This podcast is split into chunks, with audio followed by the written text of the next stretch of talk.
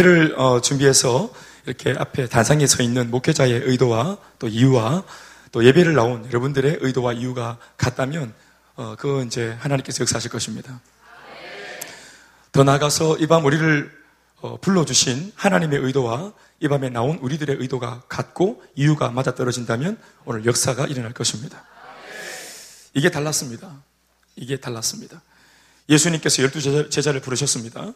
제자로 부르셨습니다. 수많은 사람 가운데 12명을 부르셨습니다. 마가복음 3장 13절 이하의 말씀 보면은 예수께서 산에 올라가서 밤새 기도하시고 그리고 날이 샜을 때 나와가지고 밤새 하나님 내 눈에 어, 내가 불러 세워야 할 열두 제자를 하나님 보게 해달라고 기도하시고 난 뒤에 예수님이 당신 눈에 보이는 자기가 원하는 자를 열두 제자로 불러 세우셨다고 말씀하셨습니다. 제자를 부르시는 기준은 다른 것이 아니고 예수님 마음에 드는 사람, 예수님이 원하는 사람을 제자로 세우셨습니다. 그런데 예수님께서 원하시는 자들은 능력이 많은 사람들이 아니었고 잘난 사람들이 아니었습니다. 그냥 부족해도 예수님께서 그들의 미래를 보실 때 무언가 그림을 가지고 계셨던 거예요. 비록 우리가 볼 때는 그 당시에는 부족해 보여도 반드시 복음을 경험하고 양육을 받고 훈련받고 은혜를 경험하고 성령 받으면 상상할 수 없는 놀라운 사람이 될 수 있다고 예수님은 보신 것입니다. 그래서 예수님께서 그런 사람 부르신 겁니다.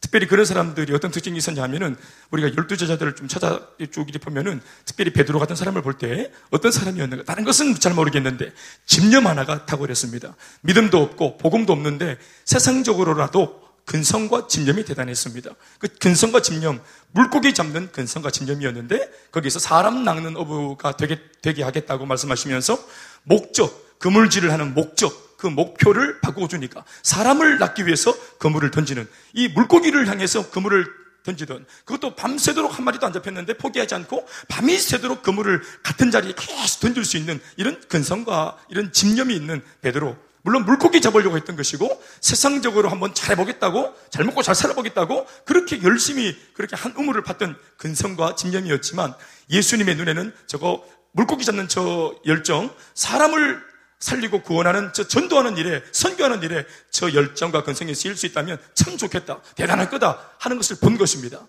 그러니까 저 집념과 근성 비록 그것이 세상적이었던 것이지만 그 목표를 바꿔주는 겁니다. 고등어 대가리에서 꽁치 대가리에서 누구로? 사람으로 바꿔준 겁니다. 내가 너를 사람 낚는 어부가 되게 하겠다. 아멘 아멘. 그렇게 이렇게 딱 바꿔주니까 정말 우리가 아는 베드로처럼 사도행전에 들어가니까 불타오르는 베드로가 되지 않았습니까? 아멘 아멘. 그런데 처음에는 의도가 달랐습니다 예수님께서 베드로를 부르시는 의도, 예수님이 나다나이를 부르시는 의도, 예수님이 빌립을 부르는 의도, 예수님이 안드레, 또 요한과 야고보를 부르시는 의도, 이 부르시는 의도가, 의도를 몰랐습니다.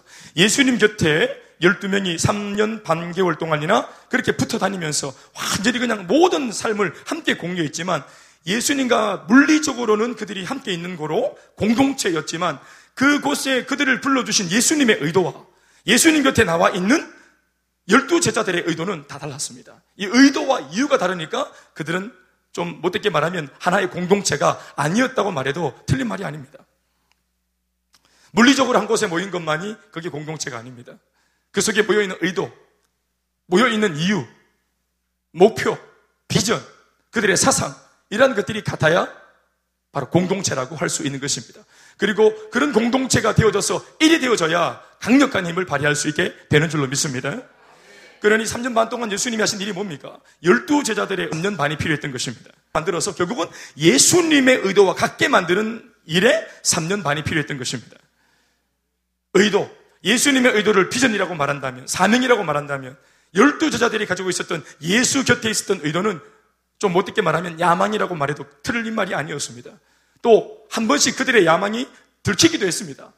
야고보와 요한 같은 경우는 자신의 어머니를 데리고 와서 예수님한테 그렇게 막 쪼르게 해가지고 당신이 영광을 받으실 때에 하나 내 아들 중에 두 아들 중에 하나 하나들은 우의정에 하나들은 좌의정에 앉혀달라고 이렇게 얘기를 할 정도로 그렇게 그들은 예수님 곁에 있으면서도 다른 생각을 가지고 있었던 것이 분명합니다. 베드로도 마찬가지였습니다.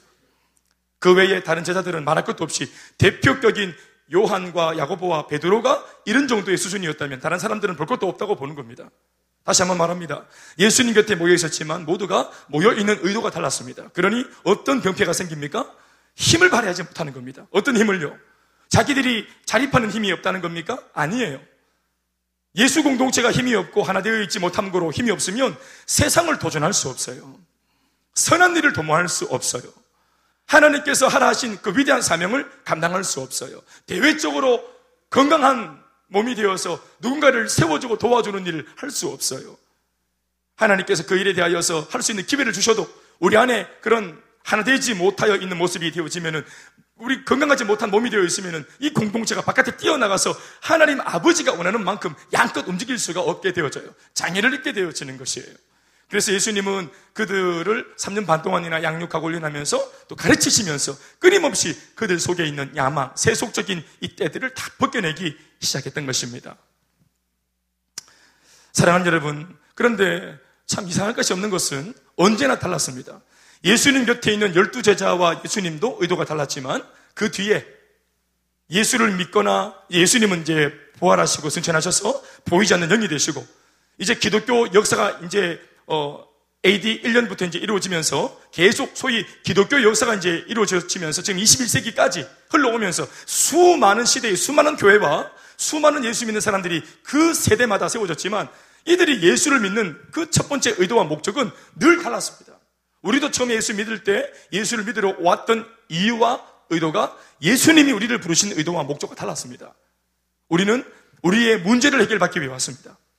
우리의 필요를 채워주시는 그분을 세이비어, 나의 구원자로 내 필요를 채워주시는 내게 생명을 주시고 또 내 삶의 필요를 채워주시는 내가 하고자 하는 일에 어떤 수풍을 풀어주시고 내 하는 일을 밀어주시는 그런 어떤 분으로 백그라운드로 우리가 알고 찾아왔습니다. 마치 우리가 그, 예, 그 전에 갑바에다가 뭘 빌고 또 부처 그 불상 앞에다가 뭘 빌면서 내가 원하는 것이 있는데 이거 잘 되게 성사시켜 달라고 빌었던 것처럼 우상에게 빌었던 것처럼 대상만 달라졌지 예수님 여전히 내 일을 도와달라고 하나님 여전히 내 일을 도모해 달라고 우리 그렇게 하면서 꽁 잡는 게 매라는 식으로 그렇게 인격적인 하나님이 아니라 무언가 내 필요를 채워줄 수 있는 것이 생겼다 하고 우리 그렇게 예수를 믿기 시작했습니다. 그걸 좀 못되게 말하면 신앙생활이 아니고 그것 또한 미신입니다. 예수님을 나를 도와주시는 분으로만 그냥 한정짓게 만들고 전락시키는 것은 그것은 우리가 예수를 믿는 것이 아니라 예수란 이름을 가지고 있는 우상을 섬기는 것입니다. 신앙이 미신과 다른 점은 뭐냐 하면 미신은 신을 잘 달래가지고 막 푸닥거리 해가지고 돈 찔러놓고 푸닥거리 해서 잘 보여가지고 신을 달래가지고 내가 원하는 소원을 성취하는 것이 미신입니다. 그러나 신앙은 인격적이신 하나님을 달랠 수 없어요. 그분을 달랠 수 없는, 달래지도 못하고 달랠 수 없습니다. 인격적이신 하나님께서 원하시는 그 당신의 그 말씀 앞에 우리 자신을 딱 비추어서 내 자신의 부족함과 내 안에 있는 야망과 내 안에 있는 그런 어, 깨끗하지 못한 것들을 회개하고 나 자신을 바꾸어 가는 것이 신앙입니다. 그래서 주님을 닮아가게 되어지는 것. 그러므로 내가 변화되어지는 것. 아멘, 아멘.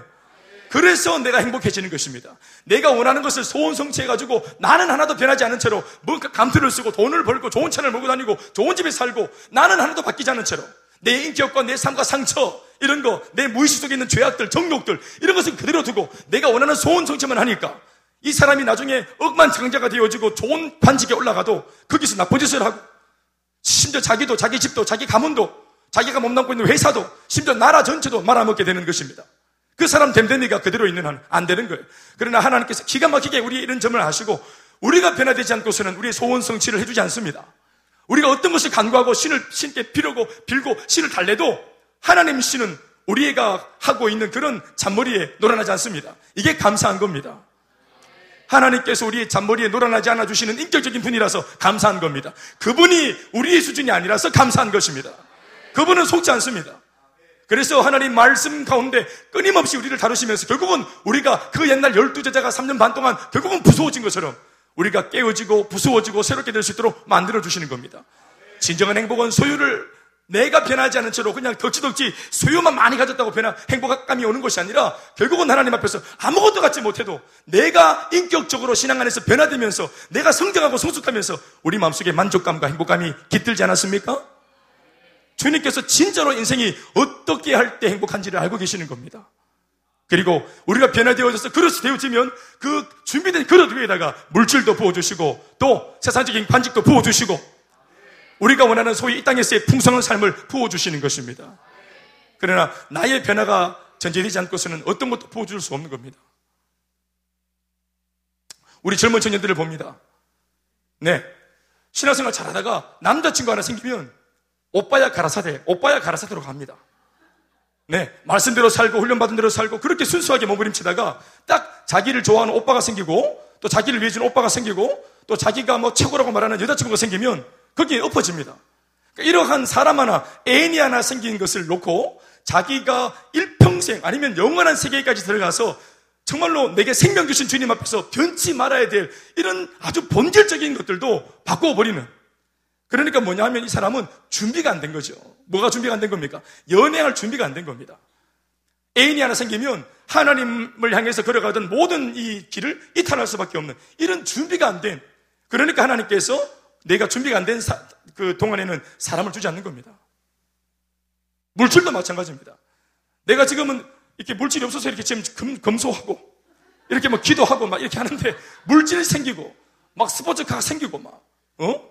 또 돈, 돈은 많고 막 이렇게 막 돈 쓸 때는 많고 이렇게 하면은 누가 이리 늦은 시간에 금요일 날 불타는 밤에 여기 와서 불을 지르겠습니까? 동수는 가서 불을 지르겠지. 돈이 적당히 있으니까 이곳에 와서 지금 예배를 드리고 있는 거 아니겠어요? 돈이 많으면 쓰고 싶잖아요. 그 쓰고 싶을 쓰려면은 이걸 누가 뭐 교회 에서 헌금하는 사람이 누가 있습니까? 헌금하면서 쓰는 사람이 있겠어요? 나가서 정력을 불태워야지. 그러니까 이게 복잡해지는 것입니다. 돈을 가질 수 있는 능력이 부족한 겁니다. 돈을 내가 건사할 능력이 부족한 것입니다. 중요한 것은 사람이 붙든 돈이 붙든 권력이 붙든 뭐가 붙든지 내가 걸어가는 신앙생활 이 전선에 이상무가 될 수 있는가 하는 것입니다. 아멘이십니까? 그 그릇이 되어져야 하나님께서 우리 가운데 복을 주시는 것입니다. 이유에 대해서 말씀을 드리고 있습니다. 예수님이 우리를 부르신 이유, 또 우리가 예수님께 나온 이유, 정말로 이것이 같은가를 생각해 보십시오. 이 같은가? 우리 어떤 면에서 미신을 섬기듯이 내가 원하는 소원 성취하기 위해서 나는 바뀔 생각이 없고 나는 순종하거나 충성하거나 어디 뭐 이렇게 뭐 섬기거나 변화될 어떤 그런 것이 없고 단순히 그냥 내가 원하는 것을 받아 챙기기 위해서 그렇게 와 있지는 않는가 돌아보는 겁니다. 여러분 예수님이 땅에 오신 목적은 뚜렷한 목적이며 명확한 목적입니다. 이것은 마치 그 옛날 노아가 방주를 지었을 때 그 방주의 목적이 0.001%도 다른 것을 잊지 않고 120년 동안 노아를 통해서 산꼭대기에 지어진 이 노아 방주의 유일한 한 가지 기능이 바로 영혼을 구원하기 위한 것이었던 것처럼 홍수가 날 것을 대비해서 사람의 생명을 구원하기 위해서 구원선으로 구원의 방주로 이 배가 지어진 것처럼 할렐루야. 유람선 아닙니다. 카페리호 아닙니다. 아멘 아멘 그러니까 한같이 뚜렷한 목적입니다. 그러니까 교회도 마찬가지. 오늘날 노아의 방주가 예피하는 것이 이 시대 교회거든요.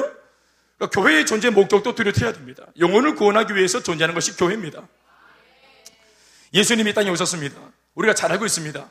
예수님이 땅에 오신 목적과 예수님을 이 땅에 보내신 하나님의 아버지의 마음은 한 가지로 통일되어 있습니다. 이것이 가장 잘 나타내는 것이 어디에 나와 있습니까? 요한복음 13장 16절 말씀에 잘 나타나 있지요. 하나님이 세상을 이처럼 사랑하사 독생자를 주셨으니 독생자는 세상을 이처럼 사랑하사 아버지가 보내시는 그 명령을 따라서 순종, 해서 이 땅에 보냄을 받으셨으니 이렇게 말해서 손색이 없는 말씀입니다. 사랑이라는 말, 아버지 하나님도 세상을 사랑하시고 독생자이신 예수님도 이 세상을 사랑합니다. 그 사랑이 동률입니다. 아멘, 아멘. 예수님이 사랑하지 않는 세상을 놓고 아버지가 시키니까 억지로 떠밀려 온 것이 아닙니다. 아버지 하나님께서는 사랑해서 가라 하셨고 예수님은 이 땅을 사랑하셨기 때문에 기꺼이 오신 겁니다. 그러니까 하나님 아버지가 이 땅을 사랑하시는 사랑을 표현하신 방법이 뭐냐면 아들을 보내시는 것. 아들을 보내셔서 십자가에 달려 죽게 만들어서 우리 인간의 모든 죄를 사하시는 것. 그 십자가를 통해서 인간을 구원하는 것. 이게 인간을 사랑하시는 예수 하나님 아버지의 구체적인 그리고 명확한 뚜렷한 바로 사랑의 표현입니다. 그런 측면에서 예수님이 땅에 오셨을 때 유라마로 이 땅에 오신 거 아닙니다. 암행어사처럼 뭔가를 둘러보기 위해서 오신 것도 아닙니다. 예수님이 땅에 오신 목적은 뚜렷한데 바로 아버지 하나님께서 세상 사람들을 얼마나 사랑하시는가를 그 사랑을 보여주시러 오신 겁니다. 그런데 그 사랑을 보여주는 방법이 뭐였냐 하면 바로 예수님께서 십자가 위에 달려 죽으시고 그리고 3일 만에 부활하셔서 사망과 죽음을 깨뜨려 이기시는 것으로 우리를 얼마나 사랑하시는지에 대해서 보여주신 것입니다. 아멘, 아멘. 우리가 아직 죄인 되었을 때 우리를 위하여서 하나님께서 그 아들 예수님을 우리 가운데 보내주심으로 우리에 대한 하나님의 사랑을 확정하셨다고 말씀하셨습니다. 예수님은 하나님 아버지의 우리를 향한 사랑의 확정입니다. 말로만 사랑하는 것이 아니라 보여주신 것입니다. 자, 예수님이 땅에 오신 목적은 뚜렷합니다. 영혼을 구원하기 오셨습니다. 사람의 생명을 구원하러 오신 겁니다. 여러분, 이 사실이 여러분들이 하도 많이 들어서 이게 식상하게 들릴 수 있을지 모르겠지만 오늘 예수님이 이 땅에 오셨기 때문에 우리에게 생명의 길과 구원의 길이 열렸습니다. 자, 이것이 어떻게 적용이 됩니까? 이 언제 이것이 진가를 발휘하는 줄 아세요?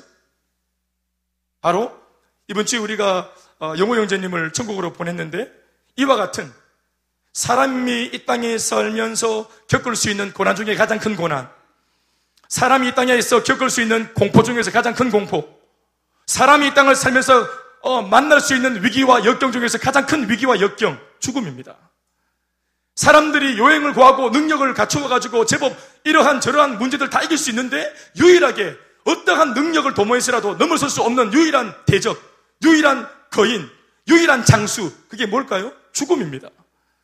이 세상 그 누구도 죽음을 이길 수는 없습니다. 그 누구도. 그러나 유일하게 예수 그리스도 안에 있는 우리의 믿음으로 이 죽음을 돌파할 수 있는 것이에요. 만약 예수님이 오시지 않았다면, 만약 예수님이 십자가에 달려 죽지 않았다면, 오늘 우리가 이런 일을 당했, 이번 주에 당했을 때, 우리 모두는 정말 의지가 박약해지고, 또 기가 죽고, 또 힘이 빠지고, 또 물론 그 질병을 우리가 질병을 들게 한 것은 아니 지만 우리가 지켜주지 못한 것에 대한 죄책감과 무엇보다 그 가족들의 아픈 것을 보면 이런 말할 수 없을 것입니다. 무엇보다 내 사랑하는 가족이 숨져서 이 영혼이 어디로 갔는지 알지 못하는 거예요. 그래서 유교적인 의미에서 내 부모의 영혼을 생명을 내가 지키지 못했다 잃어버린 거예요. 그 당사자는 죽은 거고 사망한 것이고 별세한 거지만 자식 입장에서는 우리 아버지를 잃어버린 거예요. 어디 갔는지 모르는 거예요. 그래서 유교적인 의미에서는 이것을 죄라고 말해서 배옷을 입고 죄인 노릇하는 겁니다. 아이고 아이고 고걸 하면서 죄인이라고. 그래서 문상객들 앞에 자기가 죄인이라고 말하지 않습니까? 그 한 가지 이유 때문이에요. 아버지 어디 갔는지 모르는 거예요. 돌아가신 어머니가 어디로 갔는지 모르는 거예요. 그렇게 사랑하고 그렇게 관심이 많고 그렇게 정이 있는데 어디로 갔는지 모르는 거예요. 허망한 인생인 거예요. 열심히 장례 절차를 어? 지키고 순서 따라서 예법도 지키고 절도 하고 향도 피우고 과일 상도 차리고 할 수 있는 모든 것을 총동원해서 정성을 내, 지만 제일 중요한 것, 내 사랑하는 가족이 죽어서 어디 갔는지 모르는 거예요. 여러분 그런 제사 다 필요 없습니다. 상도 필요 없고요. 그런 제, 저라고 하는 제, 절차가 필요 없습니다. 중요한 것은 내 식구가 예수 안에 신앙으로 죽었을 때 어디 갔는지 안다는 거예요, 우리가. 아멘, 아멘. 길이요, 진리요 생명 되신 예수님 그 예수로 말미암지 않고는 아버지께로 올 적 없다고 말씀하셨는데 아버지께로 간 것이죠. 예수 안에서 제대로 된 생명과 진리의 길을 발견해서 그 길로 곧장 생명이 떨어지자마자 바로 곧장 아버지 품에 안기신 것이요. 우리가 여기에 대해서 알고 있다는 것. 우리가 알고 있는 것을 모르는 분들에게 알려줄 때 그 당당함이라고 하는 것. 비록 그것이 장례식이지만 당당히 당신 오히려 그 신식구들은 유가족들은 알지 못하는 사실에 대해서 피를 썩지도 않은 사실은 남이지만 이 사실에 대해 믿음 안에서 알고 있는 목회자나 교회 성도들이 당신의 아내, 남편이, 당신의 아빠가, 당신의 아들이 어디에 갔는지 예수 안에서 고통스럽지 않은 곳에, 문제 없는 곳에, 눈물 없는 곳에 평안히 가 있다는 사실에 대해서 말할 수 있다는 것이 이게 능력이에요. 여러분, 누가 장례식장에서 장난할 수 있습니까? 그 심각한 자리에서 누가 장난합니까? 그렇게 심각한 자리에서 누가 농담합니까? 누가 없는 말을 지어냅니까? 거짓말 누가 합니까? 누가 거기서 사기 칠 수 있습니까? 그런 대담함이 있습니까? 그러니 그 자리에서는 진짜만 말해야 돼요. 그런데 그런 자리에서 당신의 아들이 죽어서 다른 곳에 간 것이 아니라 아버지 하나님 품에 잘 안착했다라고 말할 수 있는 그 여유와 배짱이 믿음 안에서 나오는 것인 줄 믿습니까? 그러니 우리가 잠시 못 보는 것은 서글퍼도 영원히 못 볼 것처럼 절망하지 않는 거예요. 아멘입니까? 만나보자, 만나보자, 요단강 건너간 만나리, 그, 그날 아침 그문에서 만나리, 라고 할 수 있는, 만남을 기약할 수 있는 소망이 있는 거예요. 아멘이십니까? 네. 여러분, 예수님께서 오셨기 때문에 그런 거예요. 이 예수님께서 장용호 형제를 이처럼 사랑하사 아버지 하나님은 오늘 2016년도 이 11월 달 이 아들의 죽음을 예비해서 그 옛날 예수를 보내신 거예요. 예수가 없었다면 어떻게 보냈어요? 예수님도 그렇게 오셨던 겁니다. 이게 뭐, 뭡니까? 이는 요한복음 3장 16절을 한번 올려보세요.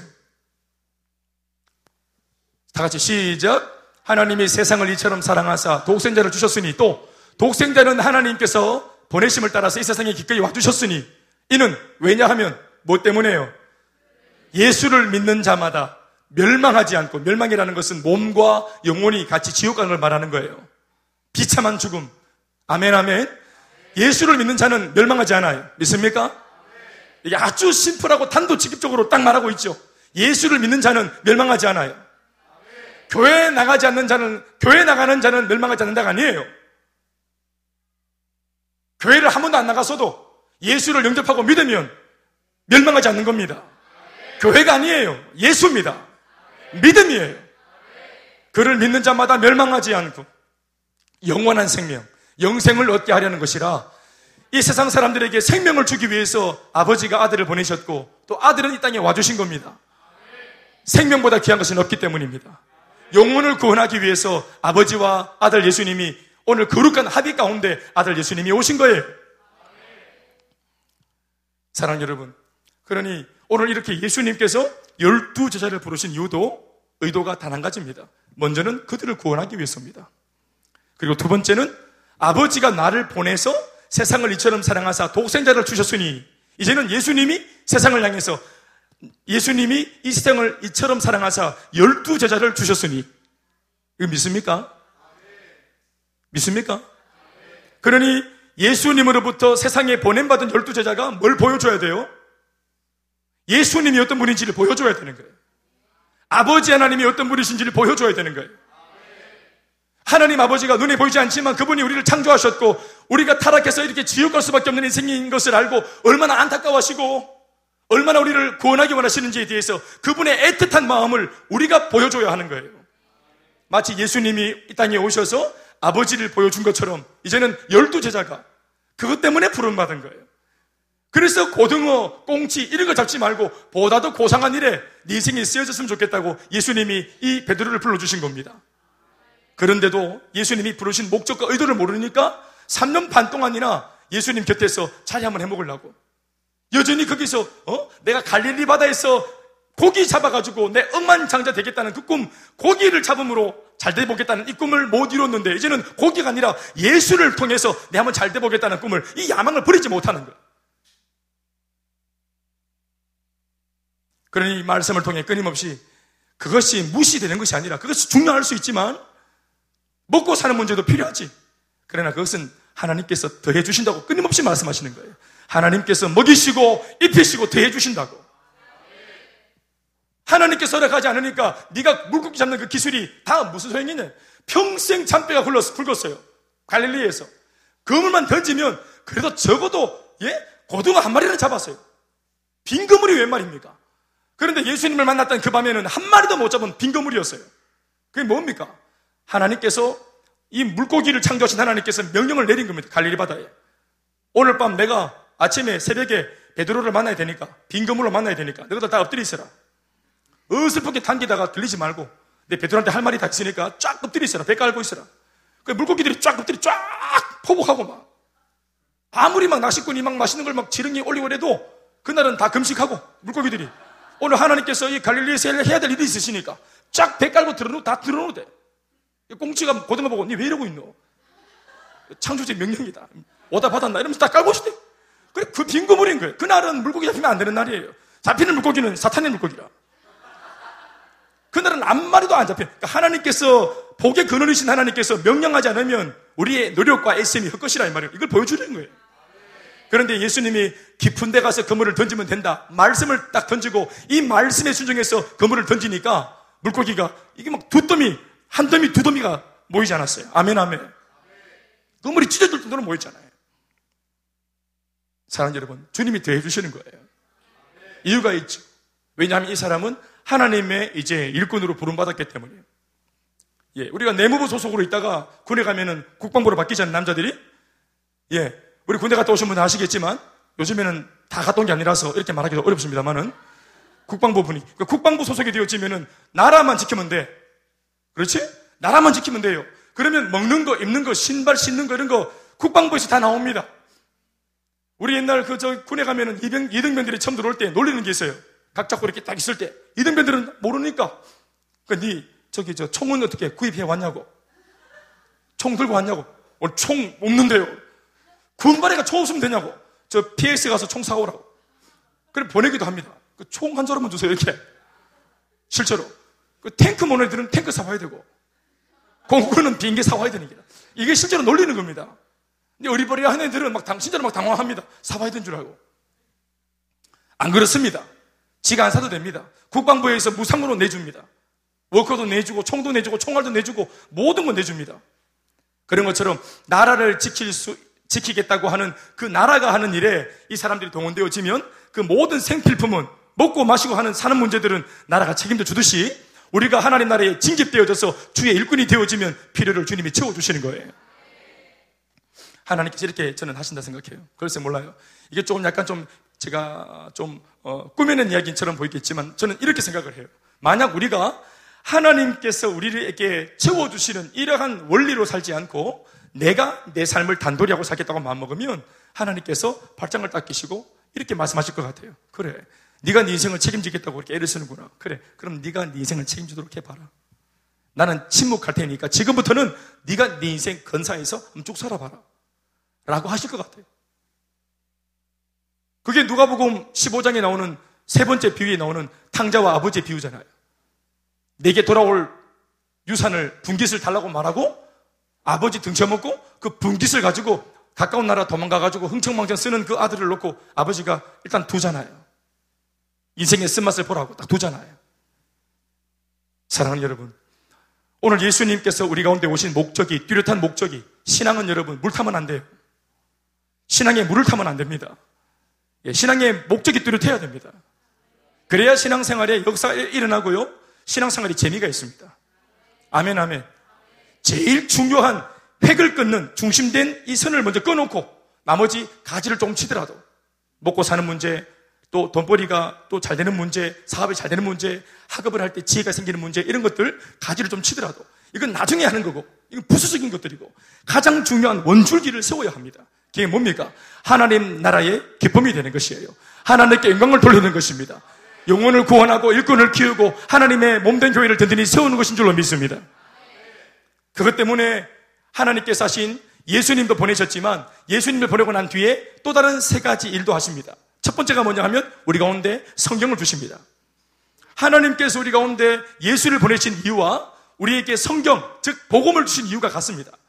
디모데후서 3장 어, 16절에서 17절을 한번 띄워보시겠어요? 자, 이 말씀을 잘하는 말씀이죠. 16절 말씀은 너무너무 잘하는 말씀. 한번 읽어보시죠. 시작.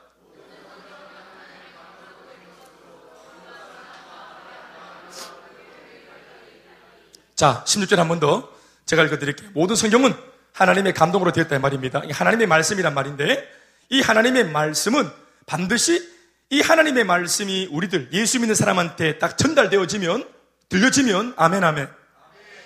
이 말씀으로 양육을 하고 훈련을 하고 또 설교하고 아무튼 이 말씀에 딱 터치가 되어지면 반드시 말씀을 접한 사람들의 마음속에 일어난, 일어나는 네 가지 변화. 하나는 교훈받게 되어 있고 어금니 깨물고 교훈을 안 받으려고 맘먹어도 교훈 받습니다. 그럼요. 자기가 표현을 안 해서 그렇지. 마음속에는 이미 말씀을 듣는 순간 이미 변화가 일어납니다. 교훈 받습니다. 뭐가 옳고 그런지 딱 교훈 받습니다. 아멘, 아멘. 그래서 오치기, 우리 막 경선도 말 오지기, 되게 세게, 그냥 진짜로 한 번만 그냥 굉장히 막 빡세게 방, 방황을 해보려고 마음먹은 사람은 어? 형식적으로라도 예배 시간에 나오면 안 돼요. 집에 있는 성경책 다 장롱에 감춰야 돼요. 그 절대로 CTS, CBS, TV나 라디오 틀어서는 안 돼요. 재미있는 영화를 보려고 막 이렇게 채널 돌리다가 우연인 듯 CTS에 아다리 딱 되면은 TV를 폭파시킬지언정 말씀을 들으면 안 돼. 10초 이상 들으면 안 돼. 말씀을 하나님의 사람이 10초 이상 딱, 10초, 10초 이상 딱 접하면 반드시 그 말씀이 우리 안에서 역사합니다. 그러니까 진짜로 방황하려면 성경책 다 그냥 끌어먹고 교회는 근처도 오면 안 돼. 나 오늘 이 예배 잠깐 드리다가 나 방황해야 되겠다. 밤부터 방황해야 되겠다. 오늘 예배 잘못 온 겁니다. 이 예배 말씀 들으면 말씀이 우리를 교훈합니다. 아멘, 아멘. 하나님 말씀이 접해지면 반드시 그 사람 속에 책망이 일어납니다. 아멘, 아멘. 하나님 아버지의 사랑이 어린 책망. 너 그래야 되겠나? 너 그렇게 살아 되겠니?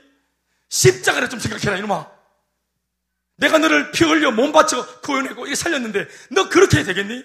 너 그게 하나님 아들다운 행동이니? 하면서 말이에요. 책망하십니다. 또 우리를 바르게 하십니다. 나는 삐뚤어질 테야. 나 오늘 완전히 삐뚤어질 테야. 나 방해해버릴 거야. 바르게 사는 것도 한두 번이지 힘들어 죽겠다. 나한테 안 어울리는 삶인데 이러고 아무리 삐딱해 주려고 마음먹는데 말씀 드리면 바르게 돼버립니다. 바르게 돼버립니다. 그리고 의로워집니다, 사람이. 나 좀 불이해지고 싶다. 너무 나는 물고기가 너무 물이 맑아도 뭐 안, 그 물이, 물고기가 안 산다, 안 합니까? 그 나는 너무 의로운 거 싫다고 나는 좀 불이할 거라고 생각해도 말씀을 들으면 나도 모르게 의로워져요. 아멘, 아멘. 교훈과 책망과 바르게 함과 의로 교육하기에 유익한 말씀. 하나님 말씀을 들으면 이런 변화가 일어납니다. 그런데 하나님 말씀을 들을 때 이런 변화가 왜 일어나는가 하는 거예요. 단지 나 한 사람이 고상이시라고 이렇게 할까요? 아니에요. 그게 뒤에 나와요. 이는 왜냐 하면 하나님의 사람으로 온전하게 만들고 아멘 아멘 교훈과 책망과 바르게 함과 의로 교육하는 말씀을 자꾸 듣다 보면은 하나님의 사람이 온전하게 되어집니다.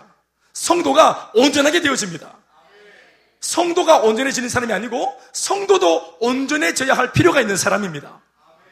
예수 믿고 성도가 되었다고 다 온전한 것이 아니라 이 성도가 하나님 말씀을 지속적으로 교훈과 책망과 바르게 함과 의로 교육하기에 유익한 말씀을 자꾸 듣고 섭취하면서 점점점 온전한 자리에 가야 하는 거예요. 그렇게 온전해지면 이 사람 결국 뭐 하는 겁니까? 모든 선한 일을 행할 수 있는 능력을 갖추게 되는 것입니다. 이 모든 선한 일이 뭘까요? 성경이 말하는 선한 일은 우리가 말하는 착한 일, 휴지 줍고 쓰레기통 비우는 일을 말하는 게 아니고 영혼을 구원하는 일을 말하는 것입니다. 사람의 영혼을 구원하는 일. 아멘이십니까? 사람의 영혼을 구원하는 그 일, 그, 그 선한 일. 그 선한 일은 열정만 있다고 되는 거 아니에요. 마음만 있다고 되는 거 아니에요. 능력을 갖추어야 돼요.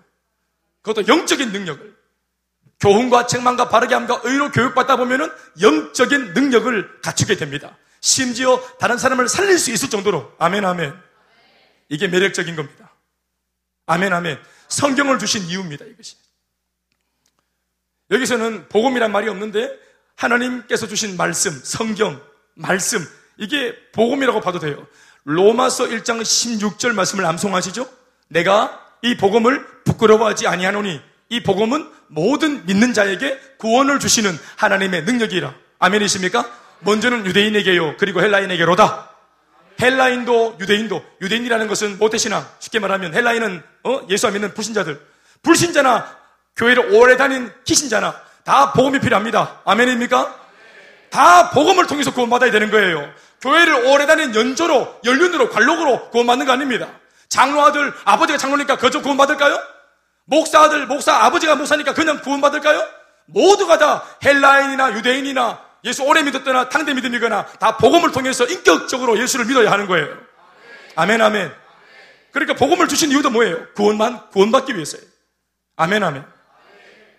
성경을 주신 이유가 뭘까요? 바로 영혼을 구원하기 위해서입니다. 예수님이 이 땅에 오신 목적과 같아요, 달라요?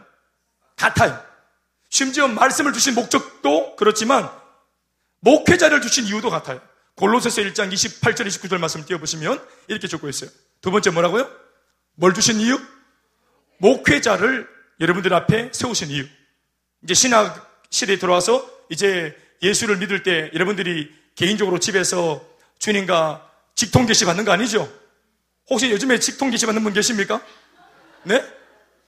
집에 방 하나 피워놓고 촛불 이렇게 피워놓고 들어가가지고 하면서 직통 계시 받고 막 이렇게 하는, 그렇게 하는 분 계십니까? 그러면 안 됩니다. 외계인과 접촉을 이렇게 하면 안 돼요. 직통 계시 받으면 안 됩니다. 그래서 어, 오늘 하나님께서 우리 가운데 교회를 주신 겁니다. 아멘, 아멘.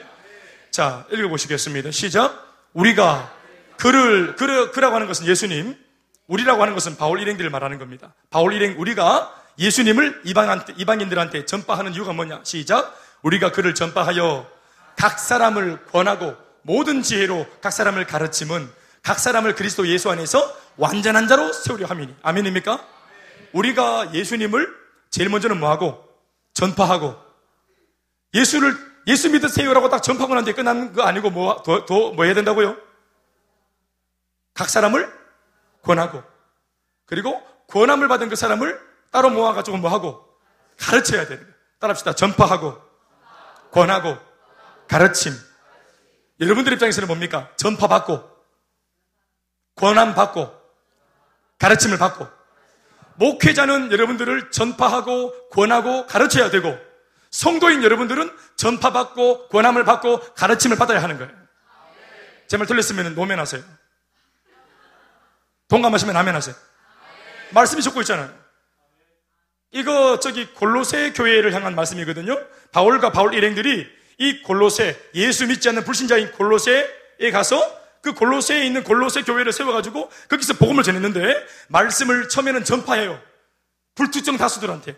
그럼 불특정 다수들이 와 떼거지로 모인단 말이에요. 그 당시에. 그런데 그 당시에 설교 한 편, 프리칭, 불특정 다수를 향해서 프리칭하는 것으로는 누가 지금 바울의 설교를 듣고 변화됐는지 정말로 하나님 말씀대로 살려고 마음먹었는지를 알아야 몰라요. 잘 몰라요. 지금 김 목사가 설교하고 있잖아요. 모두가 다 밝은 얼굴로 아멘으로 받고 있으니까 모두가 다 정말 신앙 좋은 것 같아요. 그런데 이걸 알아보려면 어떻게 해야 돼요? 진리를 알아보려면 소그룹으로 만나가지고 다시 한 번 더 그 말씀을 권하면 권함 권해보면은 정말로 이 말씀대로 살려고 마음먹고 있습니까? 정말로 이제는 주님만을 위해서 살기로 마음먹고 있습니까? 라고 딱 권해보면은 이게 옥석이 갈라져요. 그러면은 옥은 거두고 석은 버리면 되는가? 아니에요. 옥은 거두어 드리고 석은 다시 한 번 더 말씀을 권해서 변화시켜야 되는 거예요. 아멘, 아멘. 그래서 전파만으로는 옥석 가리기가 어렵다 이 말입니다. 왜요? 다 신앙 좋아 보이니까. 찬양할 때 다 손 들고 발 들고 찬양하니까. 누가 착한인지 나쁜인지 알 수가 없는 기라. 이런 거 설교할 때 좀 잡을고 이렇게 하지. 잡보는 사람들은 또 모르겠습니다만은. 전파. 전파로는 몰라요. 부족해요. 그래서 그 사람들을 바울이 교회로 모아가지고 다시 자기 몸이 피곤함에도 불구하고 밤늦게 모여가지고 계속 말씀을 권했어요. 권면하는 거예요. 그랬더니 다시 그 사람들이 말씀을 좀 더 깊이 있게 알아듣고, 아멘, 아멘. 그러는 권함을 받는 사람들 중에 눈빛이 다른 사람이 있는 거예요. 동태 눈은 계속 동태 눈이고 이렇게 팀이 있지만 그 동태 눈이 었던 사람 중에 말씀으로 비닐을 딱 벗겨주니까 말씀으로 딱 가르쳐 주니까 하나님의 사람으로 더 고상한 삶이 있다는 것을 딱 말해주고 사명과 비전을 딱 말해주니까 눈빛이 반짝거리는 사람이 있는 거예요. 알고 보니까 이 사람은 왜 이때까지 삶이 팀했냐면은 인생에 목적이 없었고 방향이 없었어. 그래가지고만 내가 그냥 추리링 입고 왔다 갔다 하고 그냥 막 그냥 아침에 일어날 일도 없고 밥을 많이 먹어서 힘을 비축할 힘, 뭐 이유도 없고 그러니까 늘 그냥 이렇게 그렇게 할렐루야. 우리 저기 저 달려비 시집 준비하는 시집 준비하는 달려비 됐나? 달래비, 간에 있나? 어디 갔나? 방금 나갔나? 어디 가본 그래. 달래비, 달래비 집에 어머니 옛날 제가 보험 전화로 갔더니, 행복 모임 하러 갔더니, 그 밥을 같이 끝나고 나서 밥을 주시는데, 딱 이렇게 밥을 주시더라고. 그래서 숟가락, 젓가락 옆에 있길래 이걸 딱 잡았더니, 아, 목사님, 그거는 우리 유지원 그 사위 그 숟가락 젓가락이요. 그건 알았다. 그래서, 그래, 따로 이제 먹었는데, 사위를 위한 또 젓가락 숟가락이 따로 있더라고, 제 집을 보니까. 밥을 먹는데, 우리 그 달래비가 젓가락 가지고 밥풀을, 밥풀을 세면서 먹더라고, 얘가. 그러니까 깔짝깔짝 거리니까 엄마가, 아이고, 야야, 니 목사님 앞에서 왜 이렇게 하냐고 막 야단치더라고. 내가, 아유, 밥을 그렇게, 그 당시에는 밥을 안 먹어도 되는 거예요. 밥맛이 없다는 거예요. 왜 그럴까요? 밥을 먹고 힘을 비축해서 그 당시에는 힘을 쓸 데가 없는 거예요. 그때는 아직까지 취업을 안 했을 때거든. 아가씨고 이러니까. 그러니까 이제 취업을 했어. 힘이 부대끼고 이러니까 그때부터는 밥을 먹는 거예요. 밥을 먹고 밥을 아무나 해도 밥 먹고 차다 먹고 아멘 아멘 보세요 여러분 힘 쓸 데가 없으면 밥 심을 쓸 데가 없는데 밥을 왜 먹겠어요? 아 그냥 밥을 좋아하는 사람들은 먹겠지. 예, 그냥 나는 일이 없어도 밥을 좋아하는 사람들 먹을 수 있겠지. 그래 맞아요. 배에다 못아 놓고 그렇게 하겠지. 네. 밥을 좋아하는 사람 밥을 사랑하고 좋아하는 사람들 밥을 먹겠죠. 그런데 밥을 먹으면 괜히 부대끼고 힘을 쓸 데가 없으니까. 그러니까 목적이 없으면 여러분 힘을 이게 밥을 먹을 필요가 없잖아요. 자기를 꾸밀 필요도 없고. 그렇죠?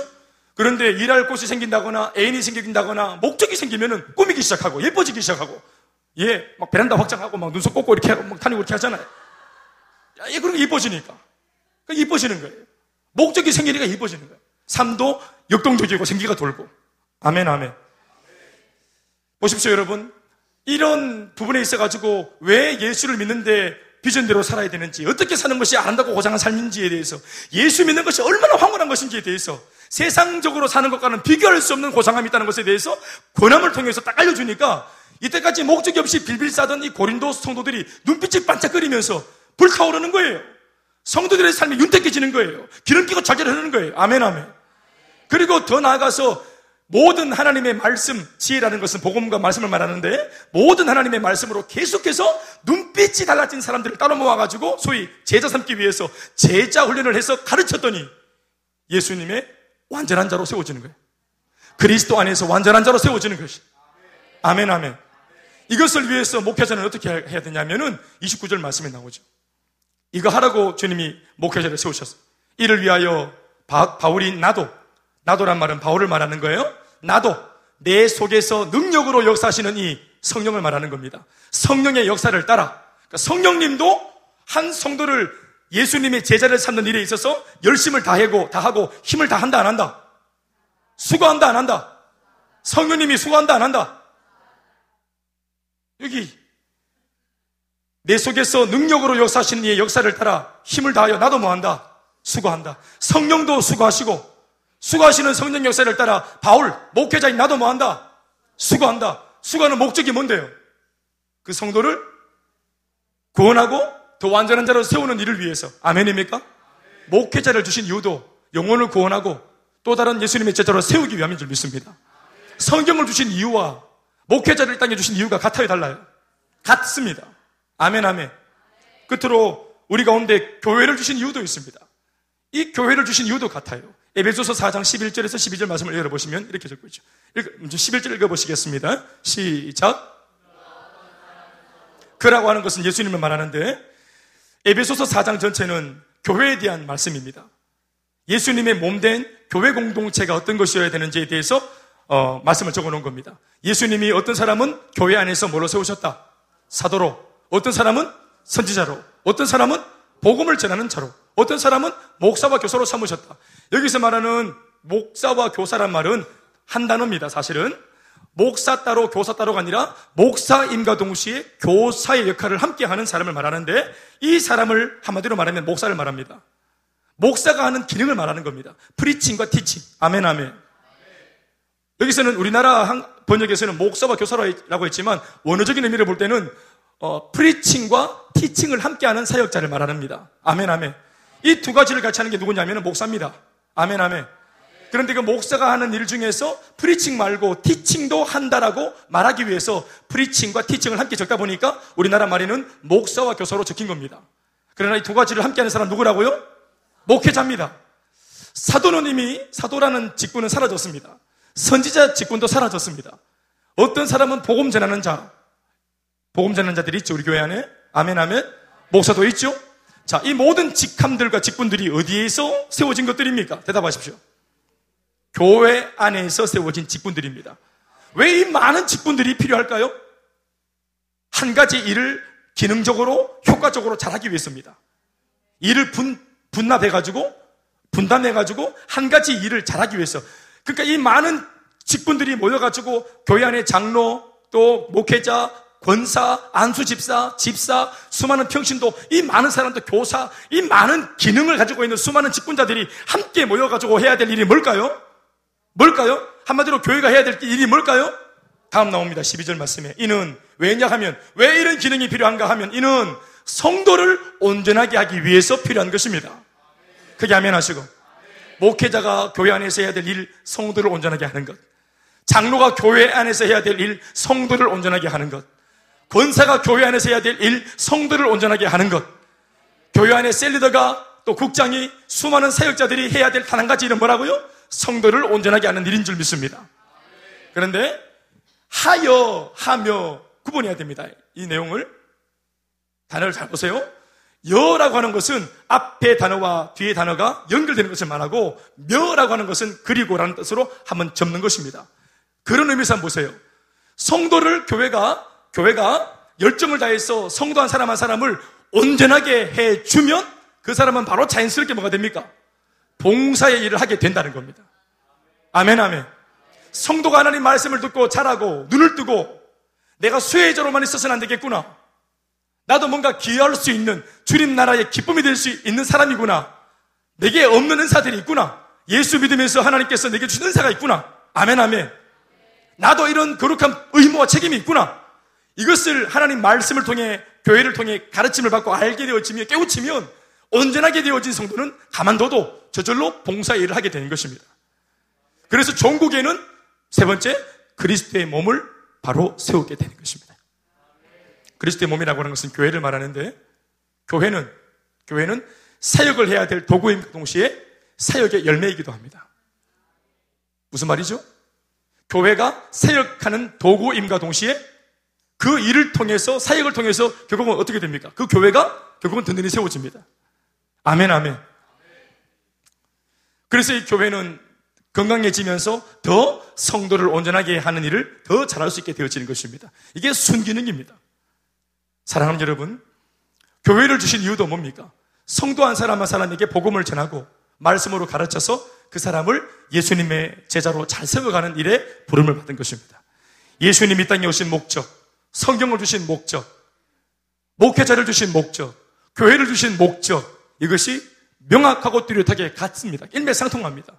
그런데 단 한 가지, 오늘 말씀을 접하고 있는 성도인 나, 목회자를 통해서 신앙생활을 배우고 있는 성도인 나, 오늘 교회를 출입하며 들락거리고 있는 성도인 나, 예수를 믿고 있는 성도인 나, 중요한 것은 너무 애석하게도 우리 성도들만 이 의도에서 많이 멀어져 있습니다. 말씀을 읽어도 내 삶의 이 나, 우리 가족, 내가 잘 되어야 한다고 하는 이 바운다리를 잘 쉽게 넘어서기가 어렵습니다. 목회자를 통해서 어떤 것을 교훈받아도, 배워도 내가 필요한 것들에 대한 말씀을 줄 때는 할렐루야 아멘 좋은 목사님 하다가도 내가 소화하기 부담스러운 말씀 이해하기 어렵고 감당하기 어려운 말씀을 주는 목사면은 우리가 반드시 마음으로 배척합니다. 교회도 마찬가지입니다. 성경이 말하는 좋은 교회가 있고 성도들이 말하는 좋은 교회가 따로 있습니다. 말씀 들어보면은 교회가 성도들을 향해서 얼마나 성도들을 귀찮게 해야 된다고 말하는지 모릅니다. 교회에 주신 사명을 보면요. 교회가 성도들을 막 그냥 못 살게 굴어야 된다고 막 그렇게 적어 놓은 것 같아요. 성도들이 자벌지 않도록, 태만하지 않도록, 게으르지 않도록, 타락하지 않도록, 전적에 빠지지 않도록, 세수가 되지 않도록, 뭐 교회가 전심전력을 다해서 성도들을 말씀으로 이끌어내라고 교회가 이런 교회가 되어야 된다고 그렇게 말씀하시고 또 교회가 그렇게 건강하지 못할 때는 요한계시록의 일곱 교회 보세요. 어떤 교회가 칭찬받고 어떤 교회가 징계받았는지 보세요. 그 하나님께 칭찬받은 교회는 막 성도들을 회개시키고 첫사랑으로 돌아가게 만들고 세속적으로 달려가는 사람들 막 붙잡아서 회개시키고 또 우리 성도들을 잡아뜨리는 니골라 땅 이단 교도들 이런 것들에 대해서는 교회가 완전히 그냥 엄벌을 쳐가지고 그냥 잘라버리고 전투하듯이 이렇게 달려가는 교회를 좋은 교회라고 말하는데 이것을 성도인 여러분 입장에서 딱 비춰보면은 내가 살아가는 내 삶을 그렇게 괴롭힐 수가 없는 거예요. 이 교회가. 성경이 말하는 이 교회, 성도들을 계속 살려주는 교회. 신앙 안에서 펄떡거리고 생명력이 충만한 성도들로 만들어주는 교회. 이 일에 목회자도 성경도 그리고 교회도 전심전력을 다해서 성도들을 세워야 된다고. 여러분, 전파받고 권한받고 가르침받고 여러분들 입장에서 얼마나 짜증나고 슬픕니까? 전파 받기만 해도 이게 그냥 되는 것 같은데 또 권함도 받아야 되고 가르침도 받아야 된다고 말하지, 말하니까 예? 너희는 가서 모든 민족으로 제자를 삼아 아버지와 아들과 성령의 이름으로 세례를 베풀고 여러분들은 세례를 받고 또 내가 너에게 분부한 모든 것을 가르쳐 지키게 하라. 여러분들이 지킬 때까지 교회와 목회자는 가르쳐야 되는 거예요. 이걸 해야지 나는 목회자인 나는 하나님께 칭찬받는 거예요. 나 그래서 칭찬받으려고. 그래야 좋은 교회예요. 여러분들이 지켜낼 때까지, 순종할 때까지, 삶이 바뀔 때까지, 믿는 것과 아는 것이 하나 될 때까지, 교회가, 목회자가, 교회가, 했던 말이군요. 교회와 목회자가 전심전력을 다해서 성도들을 일깨워줘야 되는데, 다시 말합니다. 이것이 성도인 여러분들 입장에서 볼 때는 귀찮다 이 말입니다. 우리는 그런 교회 원하지 않는다는 거예요. 프라이버시! 나를 좀 내버려 두라는 거예요. 귀찮게 하는 교회 아무도 안 좋아합니다. 귀찮게 하는 목회자, 막 권하려고 하고 막 그냥 이렇게 아무도 원하지 않습니다.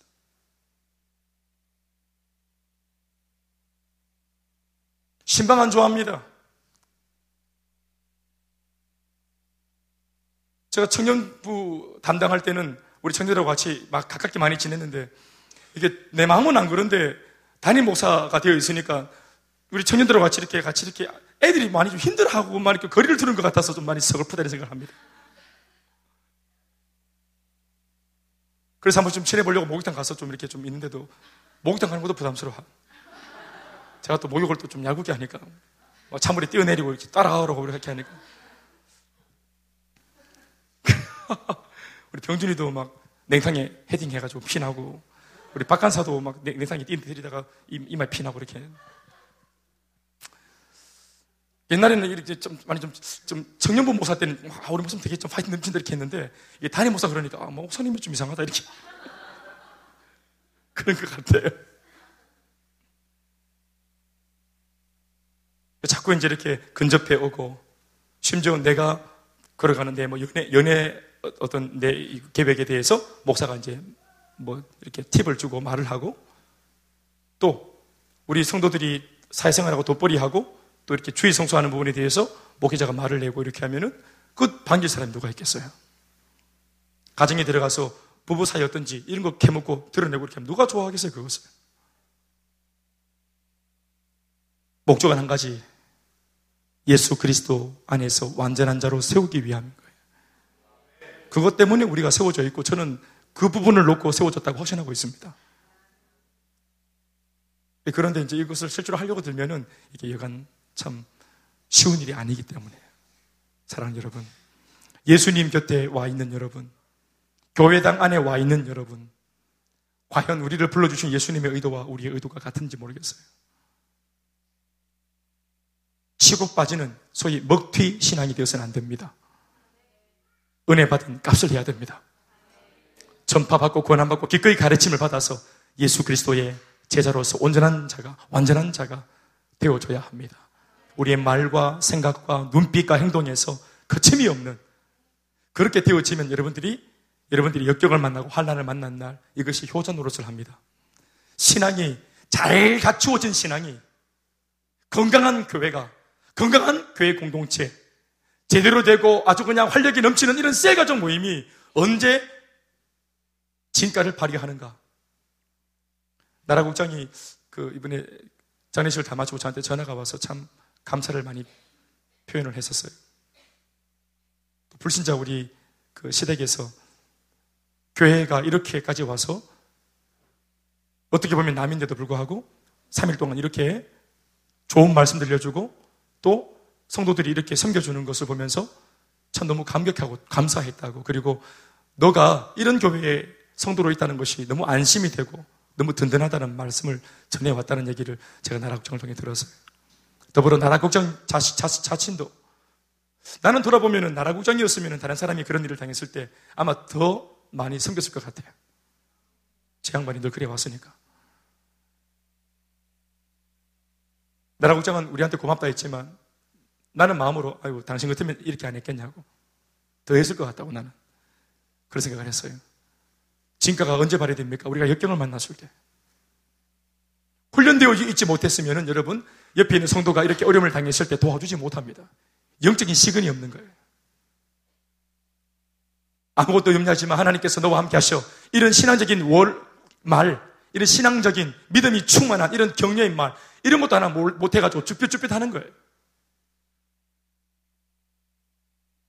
난 무엇보다 이번에 장례 예배를 드리면서 우리 두 분이 기도를 하셨는데 기도가 참 은혜가 되었어요. 난 개인적으로. 훈련이 안 되면 그런 기도 누가 어떻게 하겠습니까?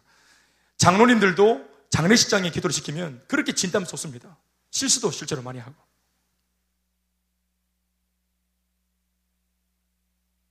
저는 장례식장에서 실수하는 목 장로님들 몇 번 봤습니다. 그러니까 유가족들이 분노하고 막 그런 거 봤습니다. 웃지 못할 해프닝. 가장 심각해야 될 장례식장에서. 그러니까 준비가 되지 못하니까. 평소에 기도를 잘 안 하니까. 평상시 자기 속에 말씀이 없으니까. 정말로 고난당한 형제를 만났을 때 아픔을 당한 세상에서 가장 하늘이 무너져 내리는 고통을 당한 형제에게 할 수 있는 말이 유구무원인 거예요. 말을 못하는 거예요. 그리고 섬기는 것이 이게 질이 안, 안 되니까 그 자리에 가가지고 뭘 음식을 나른다거나 서빙을 한다거나 돕는 거나 이런 것들을 못 하는 거예요. 이게 어려운 자리인 줄 아니, 아니까. 그럴 때 훈련받은 것이 진가가 나오는 겁니다. 저는 그렇게 생각합니다. 저는 이번에 사실은 이방지사 당한 일을 놓고 나는 교회가 세상이 하늘 아래 세상이 줄 수 없는 사랑을 나는 나라국장과 수빈이와 이 가정에게 우리 교회가 이 사랑을 보여줘 주기를 바랬습니다. 또 여러분들이 그렇게 하신 것에 대해서 너무 감격이 있습니다. 제 안에. 할렐루야. 아, 이게 우리 교회다. 복음 전할 때 남들보다 잘한다. 잘 전한다. 복음을 잘 전한다. 전도 잘한다. 알고 있었습니다만은 어디 가서 선교할 때 남들보다 잘한다. 알고 있었습니다만은 장래, 야, 우리는 처음 경험하는 우리 한 가족을 먼저 이제 이번에 천국에 보내면서 한 첫 번째 우리 장례였는데 우리 처음 하는 것들이었는데 여러분들이 정말 그 속에 사랑을 그걸 누가 연기하겠습니까? 그걸, 그걸 그런 것을 어떻게 연기하겠습니까? 진심이 아니고서요. 그 제가 얼마나 마음으로 정말 제가 감사했습니다. 너무너무 노래를 불렀습니다. 제가 감사해서. 고맙고. 훈련되어진 것이 어디 가는 게 아닙니다. 교회가 훈련되어진 교회, 우리가 작은 교회가 부족한 교회지만 일사불란하게 함께 챙겨내는 그런 모습. 여러분, 큰 교회에서도 잘 보기 어려운 모습입니다. 실제로. 아멘, 아멘. 사랑하는 여러분, 우리가 참 큰 교훈을 받은 겁니다. 그래서 여러분들이 하나님께서 우리를 부르신 의도, 예배로 부르시는 의도, 기도하라 하시는 의도, 훈련시켜 주시는 의도, 나를 자라게 하시는 의도, 내게 전파하시고 권하시고 더 나아가 가르치시려고 하고 끊임없이 나를 자라게 만드시려고 하는 선한 일을 행할 수 있도록 모든 능력을 갖출 때까지 우리를 계속해서 교훈과 직망과 바르게 함과 의로 교육하시려고 하시는 주님 아버지의 의도 그 의도를 깨달아 알아서 우리가 마음껏 주님 손에 붙들려 자라 드리고 성장해 드리고 변화되어 드리는 그런 성숙한 우리가 되어져서 이런 일뿐만 아니라 더 큰 일들을 놓고도 우리가 능히 감당해낼 수 있고 세상을 위로할 수 있고 답을 줄 수 있고 소망을 줄 수 있는 그런 여러분과 저와 우리 교회가 되어지기를 주님의 이름으로 축원합니다. 그런 하나님께 박수와 감사하시겠습니다. 우리 모두 같이 함께 찬양하시고 기도하시겠습니다.